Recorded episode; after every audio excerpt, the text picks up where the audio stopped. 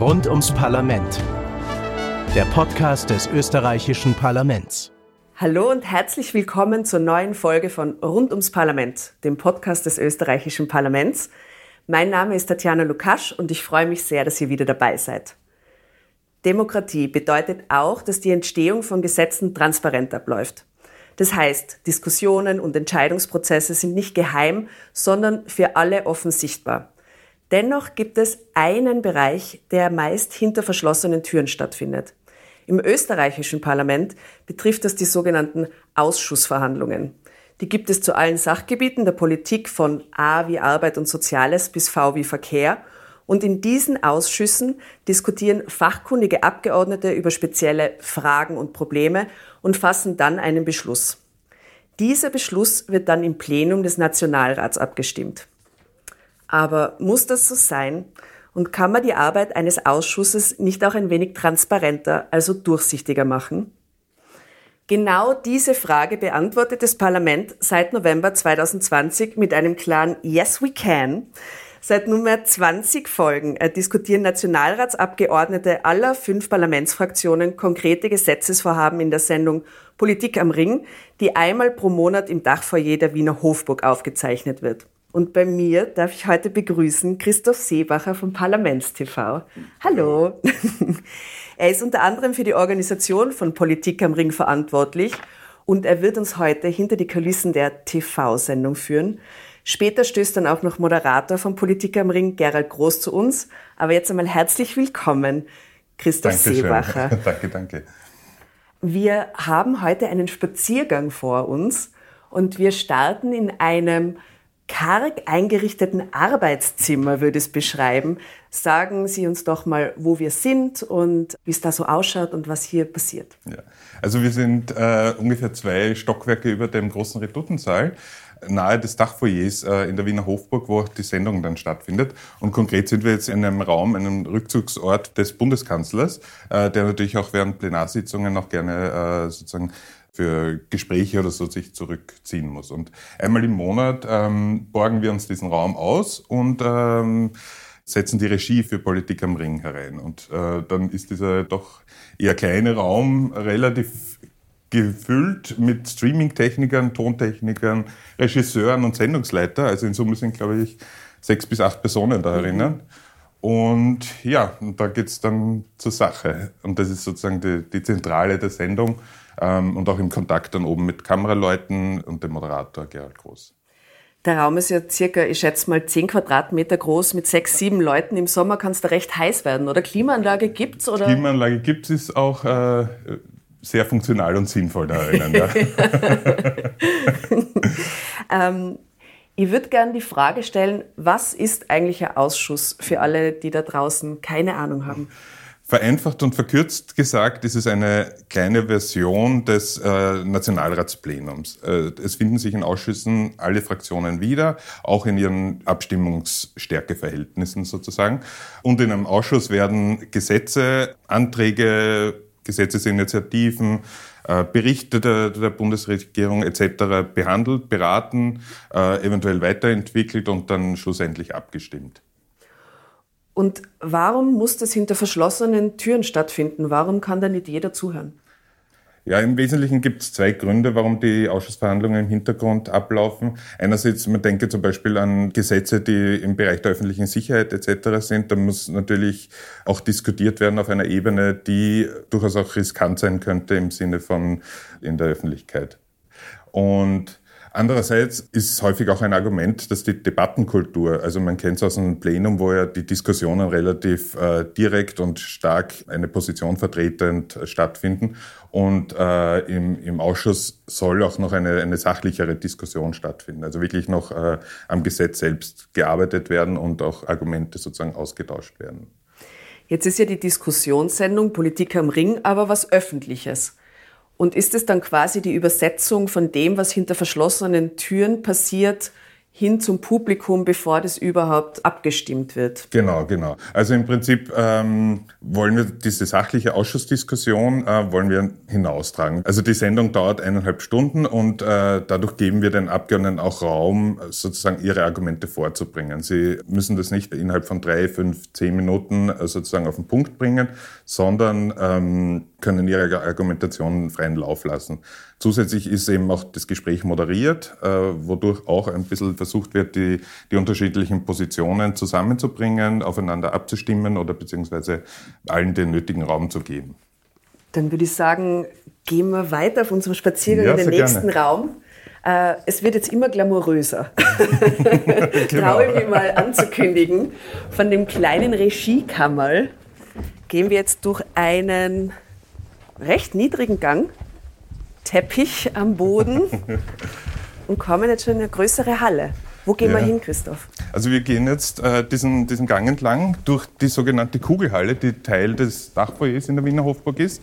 Ähm, fällt vor allem auf durch eine, eine große blaue Kugel, zwei Stockwerke ungefähr hoch.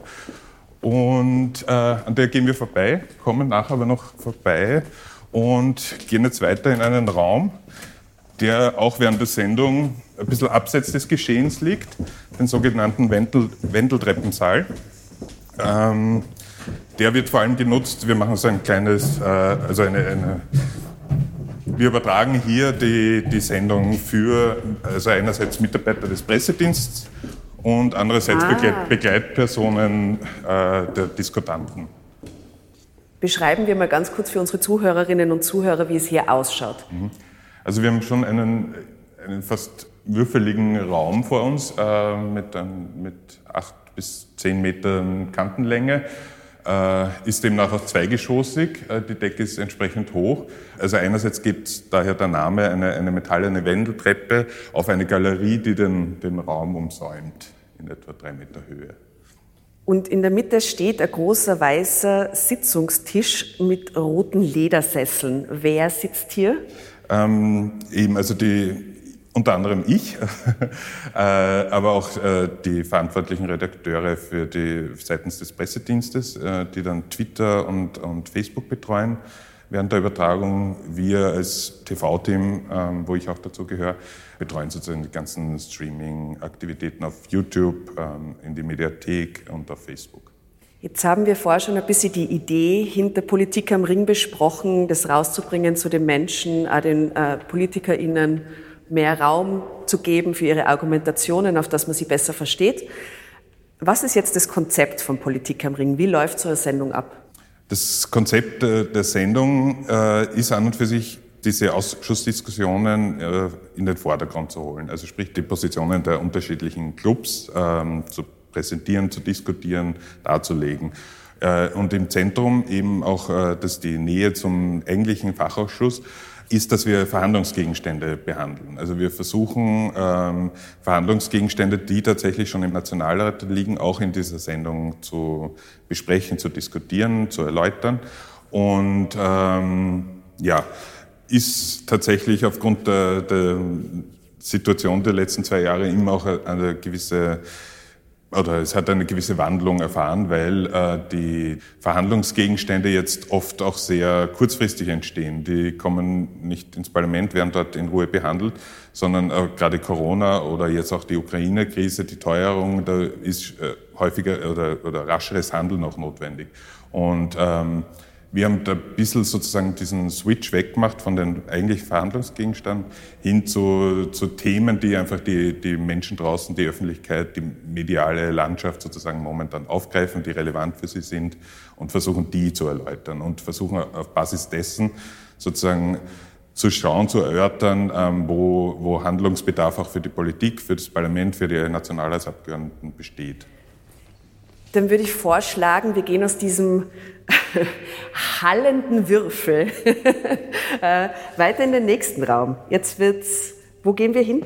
Äh, ja, jetzt gehen wir eigentlich äh, schon in die Richtung des Geschehens des Eigentlichen und äh, schauen uns zuerst die, die Kugel an, an der wir vorher noch vorbeigegangen sind. Da schauen wir jetzt hinein.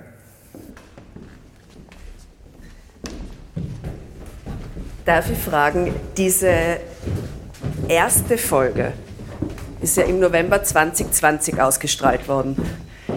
Ist das ganze Konzept rund um diese Sendung eine Idee, die aus der Corona-Not entstanden ist, um mehr zu kommunizieren? Oder? Nein, das hat sich eigentlich parallel entwickelt. Die Entwicklung dieser, dieser Sendung ist zwar an den Beginn der Corona-Pandemie gefallen, aber äh, die Idee ist schon früher entstanden. Ähm, wir hatten äh, vor drei, vier Jahren etwa haben wir einen Prozess gestartet, dass die Medienkommunikation des äh, Parlaments aktiver wird. Und äh, genau, im Zuge dessen waren wir auch in Gesprächen mit dem Parlamentsclub.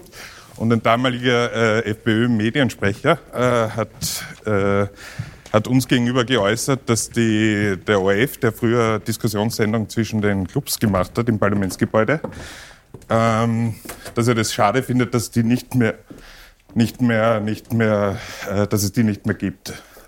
Genau. Wir haben dann begonnen, ähm, eigentlich zu Beginn der Corona-Pandemie, dass wir diese Idee, diesen Bedarf, der da bestanden ist, auch wieder zu füllen, zu erfüllen und haben dann gemeinsam mit Demokratie 21 begonnen, das Format zu entwickeln. Damals noch unter dem Titel Der andere Ausschuss. Äh, da wird, wird auch an dem Titel sozusagen deutlicher die Idee dahinter. Ja, und jetzt stehen wir in dem beeindruckendsten Bau, der in das Dachfoyer der Hofburg hineingebaut wurde, in einer gigantischen James Bond-Kugel, würde ich sie nennen. Was ist das? Ähm, ja, also die Hofburg ist Anfang der 90er Jahre ausgebrannt. Ähm, damals, ich, man kennt noch die Bilder, glaube ich, mit Lipizanern, die aus dem Gestüt rausgebracht wurden über den Josefsplatz oder Bücher, die aus der Nationalbibliothek gerettet wurden. Und natürlich gerade dieser, dieser Retuttensaaltrakt, in dem wir uns jetzt befinden. Also wir sind auch äh, zwei Stockwerke über dem Retuttensaal, wo der Nationalrat unter anderem tagt äh, ist natürlich besonders in Mitleidenschaft getroffen worden. Und äh, dieses Dachfoyer, äh, ein Teil dieses Dachfoyers ist äh, diese, ich würde sagen, zehn Meter im Durchmesser blaue Kugel, äh, die gefüllt ist mit einem runden Tisch. Äh, ich muss ehrlich gesagt sagen, genau weiß ich die Funktion nicht, aber es ist tatsächlich wie Stanley Kubrick äh, ein Besprechungsraum äh, und wir, wir nutzen den sozusagen, bringen da die Maske unter für die Diskutanten, sprich, äh, da werden sie geschminkt und natürlich auch unser Moderator Gerald Groß und es ist auch für ihn so ein kleiner Rückzugsort, wo er wo er nochmal so die Sendung durchgeht, ähm, seine Moderationskarten überarbeitet etc. Ich möchte behaupten, das ist der beste Ort für Maske und ein Rückzugsort in der ganzen Stadt, den ich jemals gesehen habe.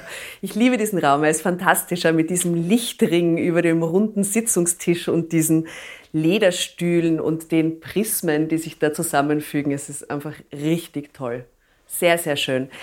Ähm, eine Frage hätte ich noch, und zwar, bevor eine Sendung entsteht, braucht ja immer zuerst einmal ein Thema. Wie werden die Themen ausgewählt und wer legt die Themen eigentlich fest? Mhm. Äh, also wir sind in Abstimmung mit den Parlamentsclubs auch. Es gibt immer so etwa drei Wochen vor der Sendung eine Redaktionssitzung, wo alle Clubs vertreten sind und äh, auch der, der Sendungsleiter Alexander Millecker und äh, die Parlamentsdirektion vertreten durch den Pressedienst, hier vor allem durch das Parlaments-TV-Team. Und ja, üblicherweise schlagen wir Themen vor, die wir dann einfach mit den Clubs auch abstimmen und äh, erfragen dort auch, wer von den Clubs entsandt wird, äh, um an der Sendung teilzunehmen. Darüber hinaus werden noch die Experten ebenfalls diskutiert. Also die Experten-Inputs, äh, die auch während der Sendung stattfinden. Da wird auch diskutiert, wer, wer sozusagen eingeladen werden könnte. Gut, aber da wird es schon einen Expertenstamm geben, der immer wieder eingeladen wird, oder? Nein, gar nicht. Nein. Also wir versuchen das schon jedes Mal neu zu machen. Wir hatten, glaube ich, erst einen Experten, der zweimal da war. Wirklich? Mhm. Sehr vorbildlich. ja, wir versuchen auch äh, so auf der Expertenebene immer unterschiedliche Perspektiven einzunehmen und aufs jeweilige Thema abgestimmt natürlich. Also da gibt es dann selbst in, in Fachbereichen gibt es dann schon Spezialisten, die einen, einen, Teilbereich sozusagen abdecken.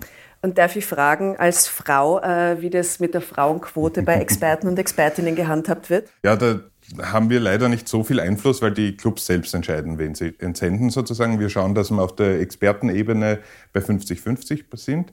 Und tatsächlich sind wir, ähm, wenn man jetzt alle 20 Folgen zusammennimmt, also alle, alle Diskutanten zusammengenommen, sind wir auf ungefähr 40 Prozent Frauenanteil. Positiv gesagt äh, spiegelt sozusagen das Nationalratsplenum ungefähr wieder. Negativ gesagt, es, es fehlen noch 8 Prozent. Also ja, wir, wir geben uns Mühe, äh, sind, sind uns dessen auch bewusst. 2025 und, äh, sind wir dann soweit. Genau. Sehr gut. Ja, dann würde ich sagen, äh, wir gehen gehen Kulisse äh, von Politik am Ring, wo es wirklich aufgezeichnet wird. Ja, sehr gerne. Also wir gehen jetzt wieder aus der Kugel hinaus über eine, eine Brücke, die die Kugelhalle mit, mit dem eigentlichen Dachfoyer verbindet. Und äh, genau, jetzt befinden wir uns im Dachfoyer äh, vor einem riesigen Fenster mit wunderschönem Blick auf, auf die Michaela-Kuppel. Wunderschön. Und Der Kaiser grüßt uns. ja, leider, das Parlament sieht man nicht von da, man kann es ja ahnen. Also es ist nicht sehr weit weg. Es ist nur ein Teil der Hofburg davor und verdeckt es von hier. Ja, und in diesen Räumlichkeiten findet ja nicht nur Politik am Ring statt, sondern auch wunderschöne Bälle, Menschen mit Gala, Kleidern und in Fracks drehen sich hier im Rhythmus der Nacht. Es gibt äh, Kongresse hier. Dieser Raum wird ja ganz vielfältig verwendet. Ja, allerdings muss man sagen, jetzt derzeit, solange das Parlament noch in seinem Ausweichquartier ist, haben wir den Raum gebucht und äh, wird vielfältig genutzt. Wir haben vor zwei Tagen eben die Sendung Politik am Ring gehabt. Gestern Abend eine Veranstaltung, eine, eine Podiumsdiskussion, wo der Raum wieder völlig anders gestaltet war. Und aktuell ist er schon für einen eigentlichen Fachausschuss des Nationalrats vorbereitet. Der Raum ist jetzt gesäumt von einem, äh, einem Tischkreis, äh, auf dem viele Mikrofone stehen. Und genau, da wird in etwa vier Stunden ein, ein Fachausschuss tagen. Da sitzen dann also die Politiker und Politikerinnen aus den Clubs und diskutieren. Und hier dürfen wir jetzt den Journalisten Gerald Groß begrüßen.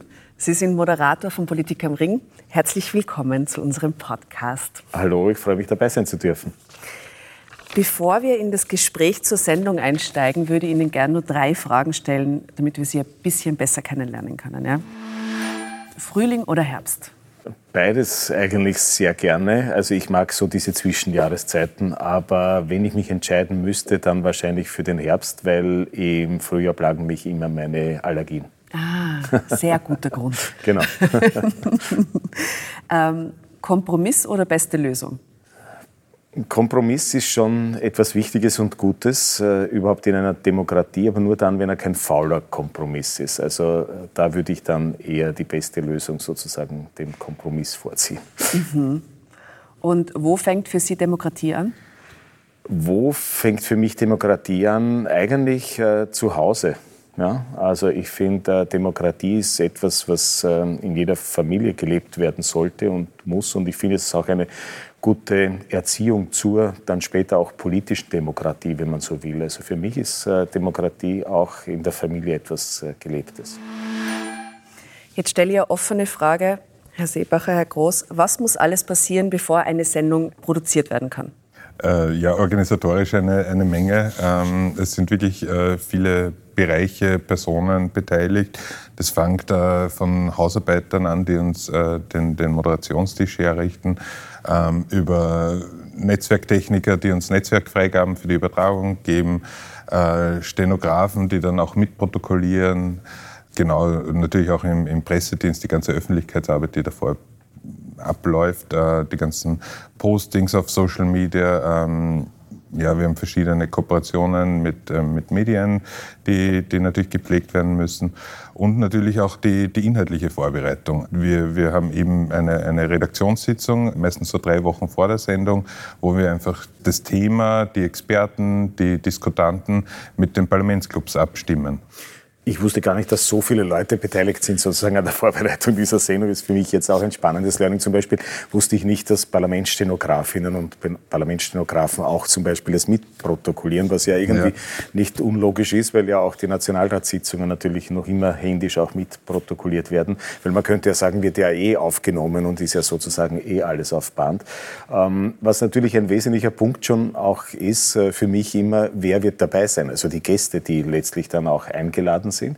Äh, das betrifft sowohl die Abgeordneten, Damen und Herren Abgeordneten, die die Parteien dann nominieren jeweils, äh, weil das für mich deshalb auch spannend ist, in der Vorbereitung schon die ein bisschen einzuschätzen, was sind das für Leute, was bringen die mit, sowohl äh, von ihrer inhaltlichen Ausrichtung her, aber auch was sind das für Typen, auch kommunikativ gesehen und natürlich die Expertinnen und Experten, die halt einfach zum Gelingen einer Sendung immer wahnsinnig viel beitragen, weil sie äh, sachlich natürlich viel äh, beizutragen haben, aber auch sehr stark natürlich eine Diskussion mit beeinflussen können, auch in der Art und Weise, wie sie sich einbringen.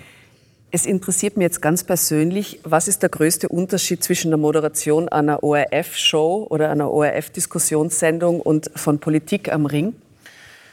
Naja, wenn ich mir jetzt äh, vergleichbare Formate anschaue, dann sicherlich einfach die zeitliche Dimension. Ich meine, wir haben hier den Luxus, möchte ich fast sagen, äh, dass wir 90 Minuten diskutieren können. Und wenn eine Diskussion einmal gut läuft, so wie das letzte Mal zum Beispiel, dass es dann wirklich noch viel zu sagen und zu bereden gab, dann sind das auch einmal 10 Minuten mehr zum Beispiel. Ja, viel mehr ist dann auch nicht zumutbar, auch den beteiligten Personen natürlich.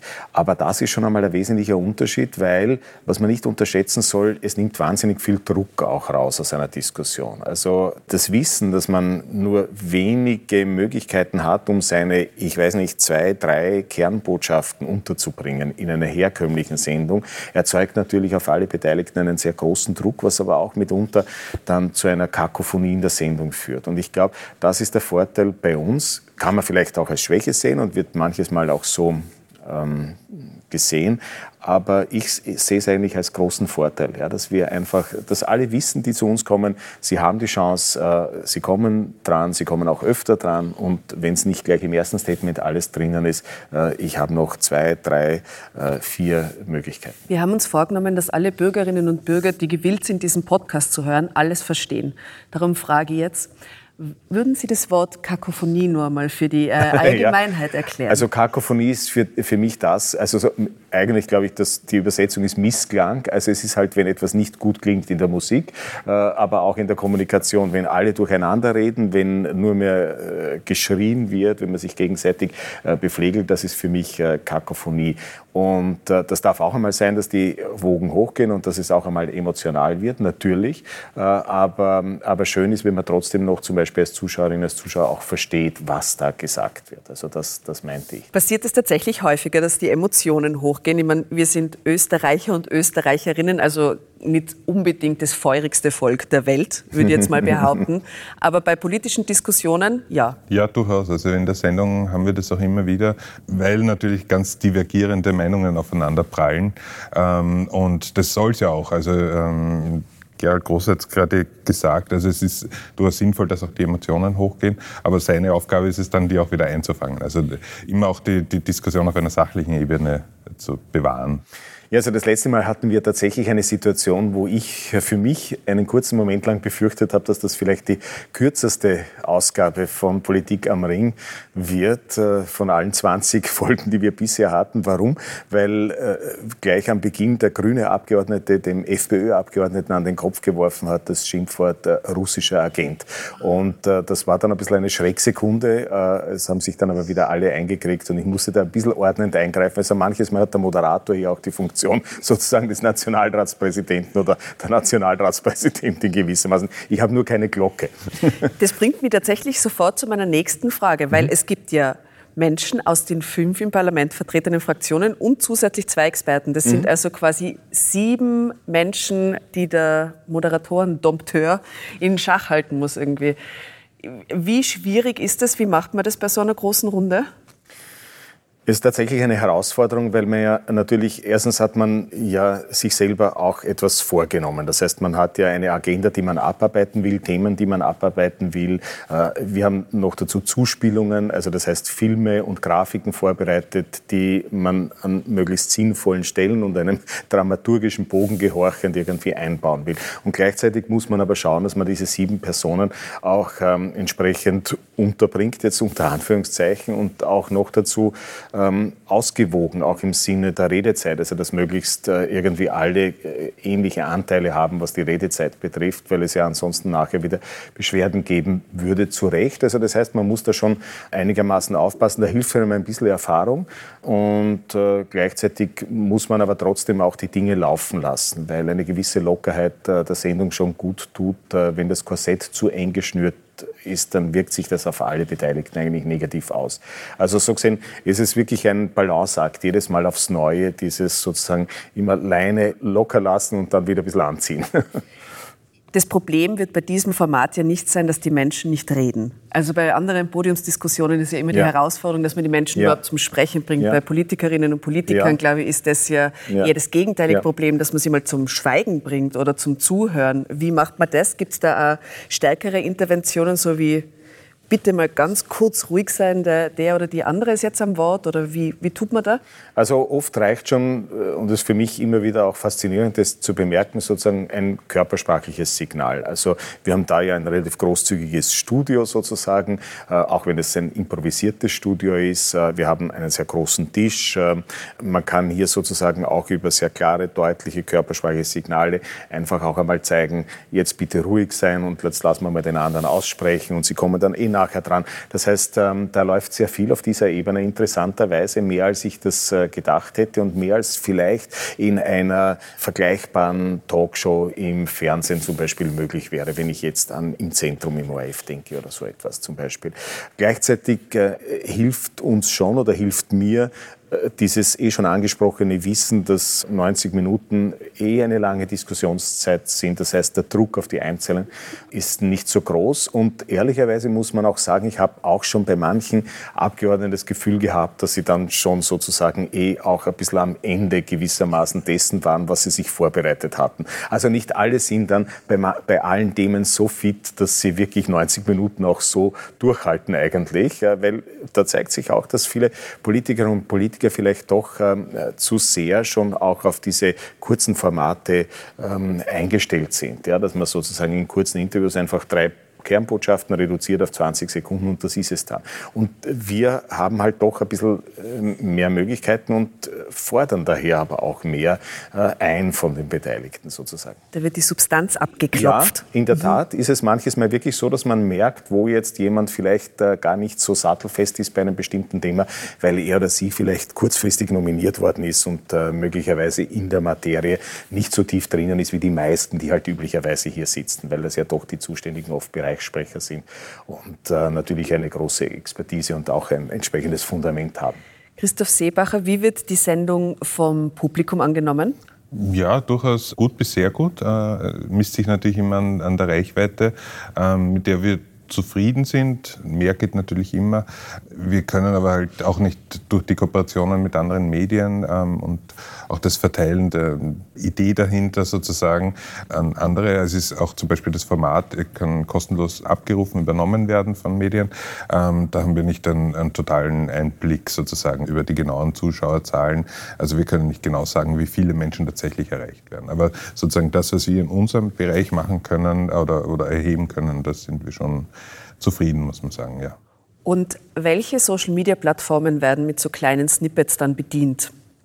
Also äh, unsere wichtigsten Kanäle, glaube ich, äh, bei dem Sendungsformat sind Facebook, äh, vor allem für die Live-Sendung und äh, für den Live-Ticker Twitter. Und da werden dann auch diese Snippets publiziert, zusätzlich dann auch noch auf Instagram. Und hat die Parlamentsdirektion überlegt, TikTok dafür zu nutzen?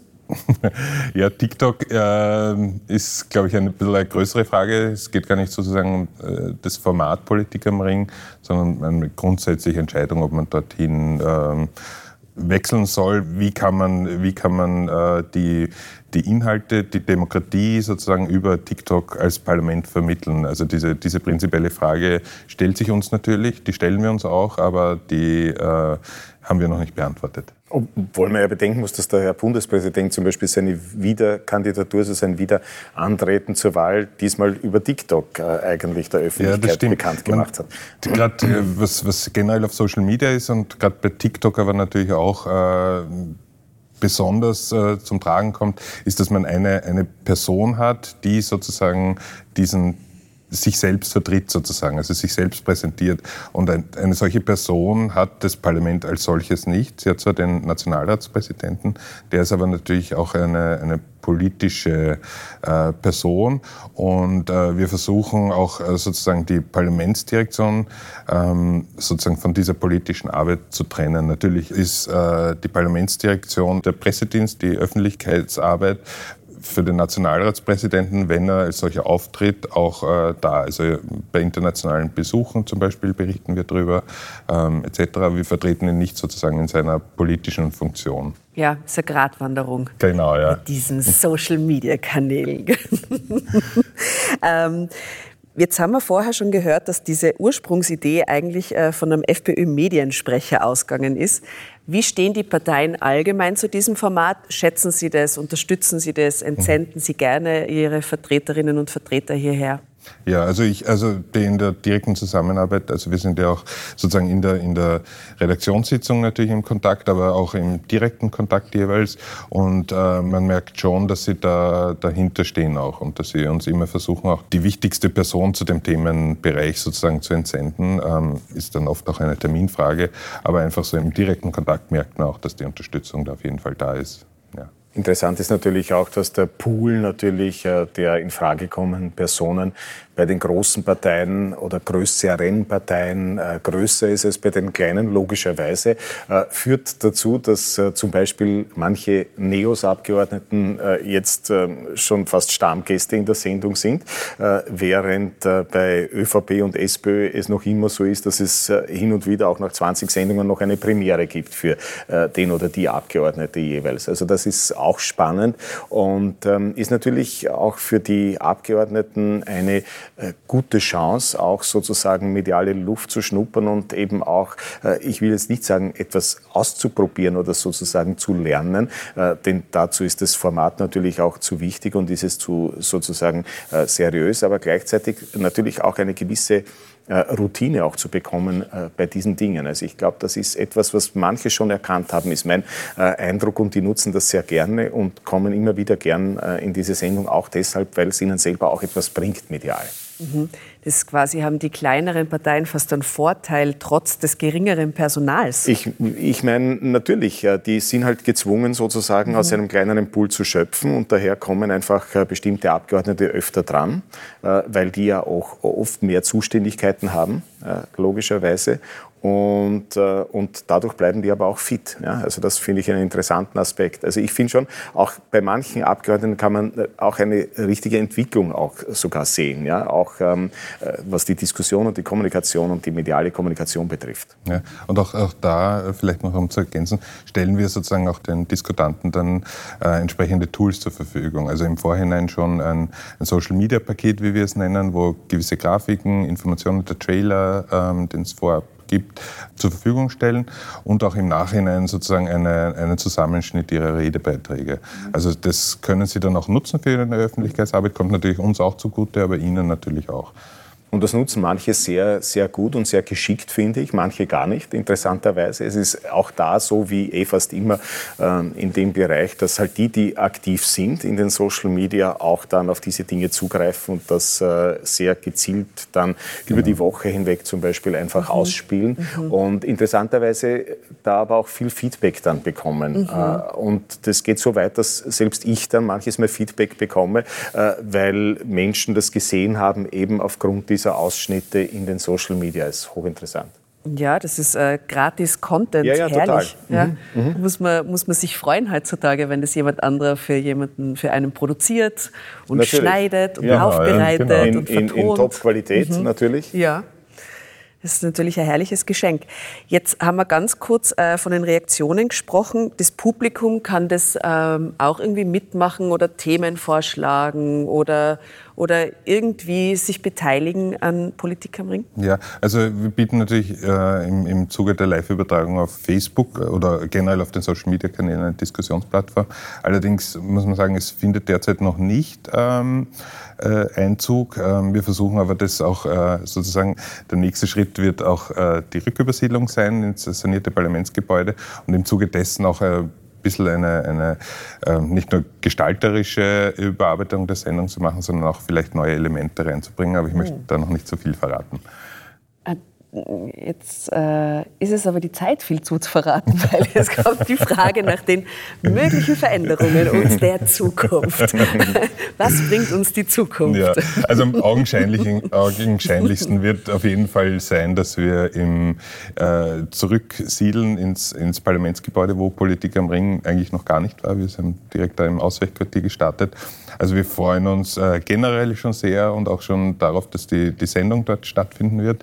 Man wird auch deutlich erkennen, dass man im Parlamentsgebäude sein wird. Ähm, also die Kulisse wird entsprechend passen.